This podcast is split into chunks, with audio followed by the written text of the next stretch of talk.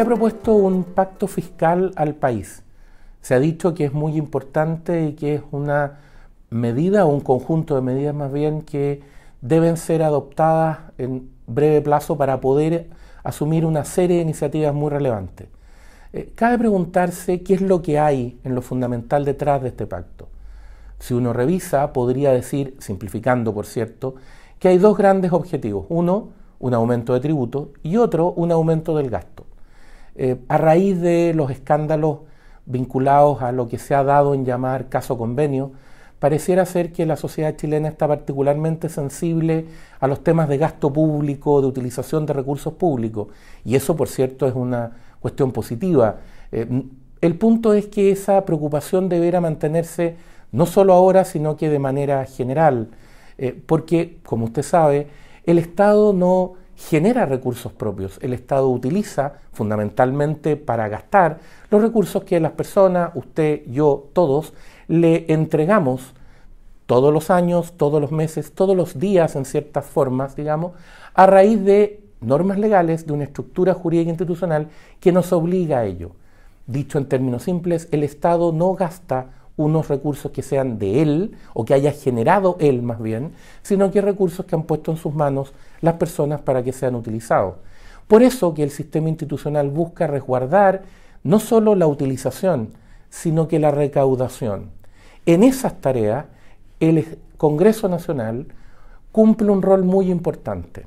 En otros comentarios hemos hablado de aquella fórmula clásica eh, inaugurada en el contexto de la independencia de los Estados Unidos que apunta a que no hay tributos sin representación.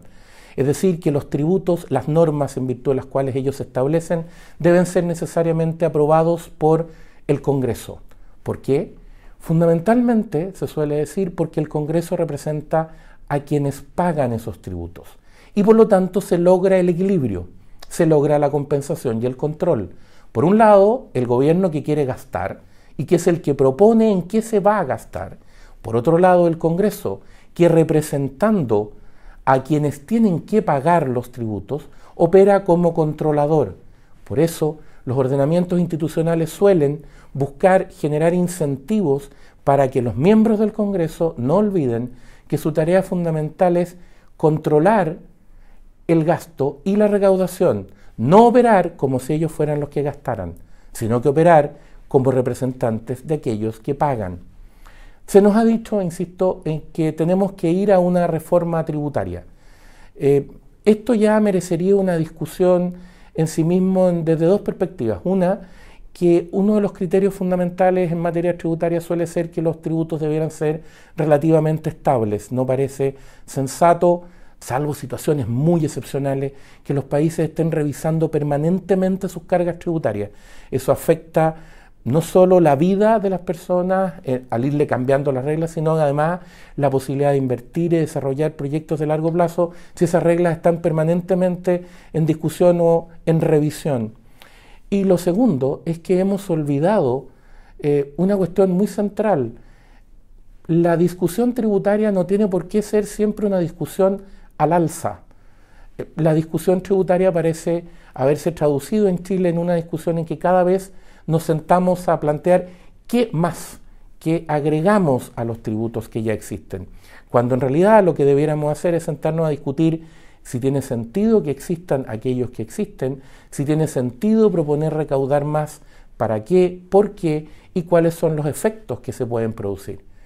Eh, por ejemplo, si a una persona le dijeran que la carga tributaria total eh, que tiene a partir de la normativa vigente representa por poner un ejemplo, el torno al 35%, esa persona tendría que decir, ah, eso significa entonces que un tercio de lo que yo genero va a tributos. Es decir, que si yo trabajo 12 meses por año, cuatro de esos 12, entre enero y abril, no los trabajé para mí ni para mi familia, sino que los trabajé para el Estado. ¿Tiene sentido? ¿Está bien hecho? ¿Es la manera de hacerlo? ¿Es la manera de hacerlo el que haya ciertos recursos o ciertos bienes que paguen tributos varias veces el mismo, usted sabe que si, se si reúne el dinero para comprarse una casa o un inmueble, va a pagar impuesto a la renta.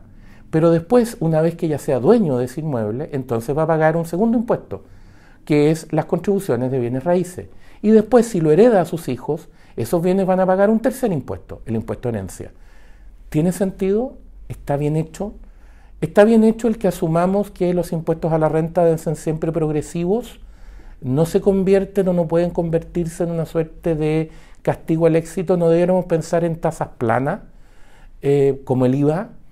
¿Por qué tiene que ser de esa manera? Porque no podemos, insisto, pensar en reducir impuestos para dejar más espacio a la actividad privada y más espacio al crecimiento. Eh, eso es parte de lo que se viera a discutir cada vez que se hace una discusión tributaria, si de verdad estamos discutiendo lo que es mejor para la sociedad y por ende mejor para las personas que viven en ella. Y por lo tanto ese es el principal objetivo que se persigue. Ahora, la tarea del Congreso no concluye ahí. La tarea del Congreso también tiene que ver con cómo se gasta y en qué. La segunda parte. Por eso existen lo que, bajo distintos nombres, pero en Chile llamamos ley de presupuesto, que es una de aquellas leyes denominadas periódicas, es decir, que se aprueban periódicamente, que se requieren renovar periódicamente, en el caso nuestro, anualmente. ¿Por qué se hace así? Para tener una oportunidad de verificar, de nuevo, los representantes de quienes pagan los tributos y por lo tanto quienes ponen los recursos en manos del Estado, tienen la oportunidad de verificar cuáles son las prioridades conforme a las cuales el Estado, el gobierno, ha decidido intentar gastar o quiere gastar esos recursos. ¿A quién le da más importancia que a otra cosa? Entonces este es el momento de discutir si esos recursos van principalmente, por ejemplo, y atendido lo que ocurre en el país ahora, a mejorar el combate a la delincuencia, a buscar solucionar o iniciar por lo menos proyectos que tengan que ver efectivamente con soluciones para los problemas más acuciantes.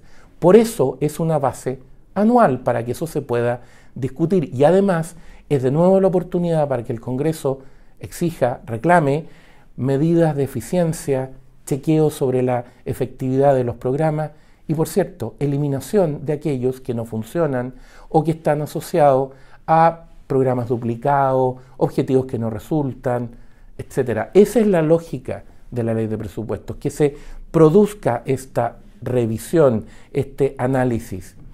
Ahora, eso supone que el Congreso entiende que el gasto público no es bueno per se y por lo tanto tiene que ser revisado no solo, como han dicho los economistas, no solo porque el aumento del gasto público genera presión inflacionaria y eso puede ser muy peligroso para la economía. No es solo eso, es que además gastar recursos públicos significa, de nuevo, usar fondos de tercero.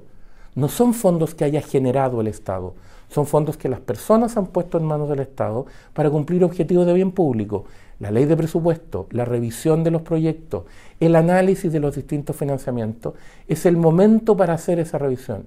Por eso, el sistema institucional exige que, en principio, todos los recursos que el Estado recauda vayan a un fondo común, lo que se suele llamar rentas generales de la nación.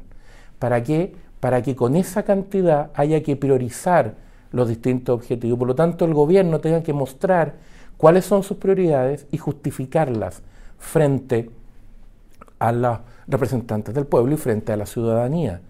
Por eso que no es una buena idea asociar los tributos a un objetivo específico, porque entonces se desnaturaliza, pues entonces corremos el riesgo de que sea al revés. Recaudamos primero y después decidimos en qué se gasta. La idea es la contraria. Tenemos un programa, queremos hacer ciertas cosas, justificamos que tiene que ver con el bien público y después entonces vemos cómo se financia ese programa de la manera de generar los menores problemas, los menores efectos negativos y los menores costos y, cargas sobre el sistema. Por decirlo así, la mochila menos pesada posible. Eh, hay personas que suelen hacer una pregunta eh, muy relevante cuando uno plantea estos temas, que es decir, eh, si esto es así, si esta es la lógica, si estas son las instituciones, ¿Por qué esto se olvida en la discusión? ¿Por qué suele ser tan fácil plantear o proponer a veces una discusión para subir tributos sin que todo esto pase, sin que todas estas cosas se discutan? Eh, probablemente hay muchas razones y probablemente varias de ellas tienen que ver con temas históricos, pero quizás, quizá una de las cosas más importantes es que se olvida que, como han dicho muchos expertos a partir de citas, perdón, de cifras y de los antecedentes históricos de cómo funciona la economía, quizá digo lo que se olvida es que los tributos, los impuestos, no impiden ser rico, impiden hacerse rico. El libero, la realidad como no la habías visto. Haz que estos contenidos lleguen más lejos haciéndote miembro de la red Libero.